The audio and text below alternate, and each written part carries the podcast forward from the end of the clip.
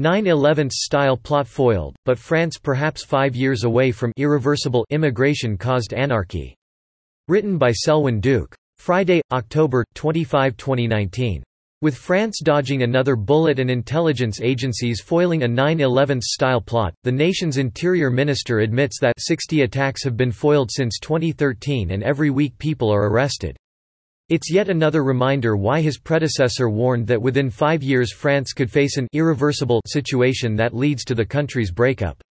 As The Independent reports on the latest plot, according to French paper Le Parisien, the suspect was looking for a weapon to hijack a plane. Interior Minister Christophe Castaner said on France 2 television on Thursday night that the person was arrested on 26 September while in the process of planning such an attack, the paper continues.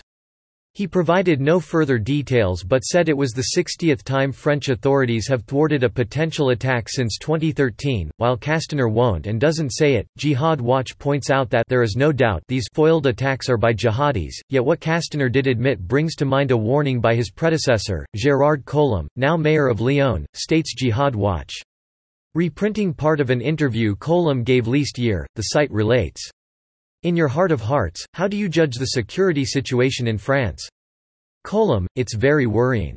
What I read every morning in notes from the police reflects a very pessimistic situation. The relations between people are very hard, sick people don't want to live together, to what extent is immigration responsible for this? Collomb, enormously so. It's for that reason that, with Emmanuel Macron, we wanted to change the law. Your law only attacks illegal immigration. Legal immigration allows more than 200,000 people into the country each year. Collomb, it's true. We're doing it bit by bit.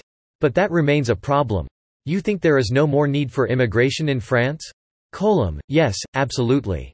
You were speaking of vivre ensemble living together just now. What is happening? Collomb, communities in France are engaging in conflict with one another more and more and it's becoming very violent. What are you afraid of? Partition? Secession? Collomb, yes, I'm thinking about that, that's what worries me. How much time do we have before it's too late? Collomb, I don't want to create fear, but I think there's very little time left. How much?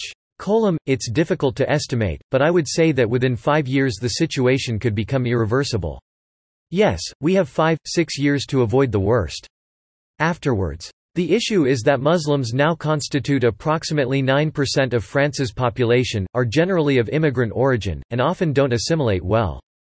In fact, they're sometimes concentrated in areas known informally as no-go zones, places where civil law has broken down and, to an extent, has been supplanted by sharia law and where authorities may fear to tread. Note that while leftist politicians and mainstream media had long insisted that such zones were a rightist myth, German Chancellor Angela Merkel finally admitted their existence last year. Moreover, the no-go zone story was practically originated by none other than the New York Times in 2007. As for Collomb, he has also predicted that a French civil war could occur in the near future. He's not alone in worrying about such a conflict, either. In fact, author Christian de Moliner actually proposed in 2017 what Collomb fears in order to avoid one, dividing France by creating a Sharia-oriented state within it, where Muslims who so choose could live by the Quran. We can never put the toothpaste back in the tube and convert the 30% of Muslims who demand the introduction of Sharia to, our democracy, de Moliner said. We will never be able to eradicate radical Islamism, you may assume this would make a nation rethink its immigration model.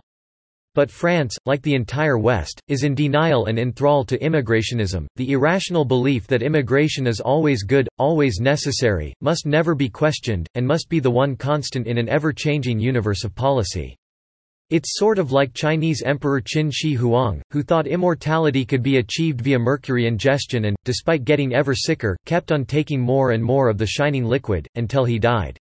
Meanwhile, The Independent also tells us that Islamist terror attacks have killed more than 230 people in France over the last four years and that a police administrator killed four colleagues inside Paris police headquarters earlier this month in what prosecutors consider a potential terrorist attack.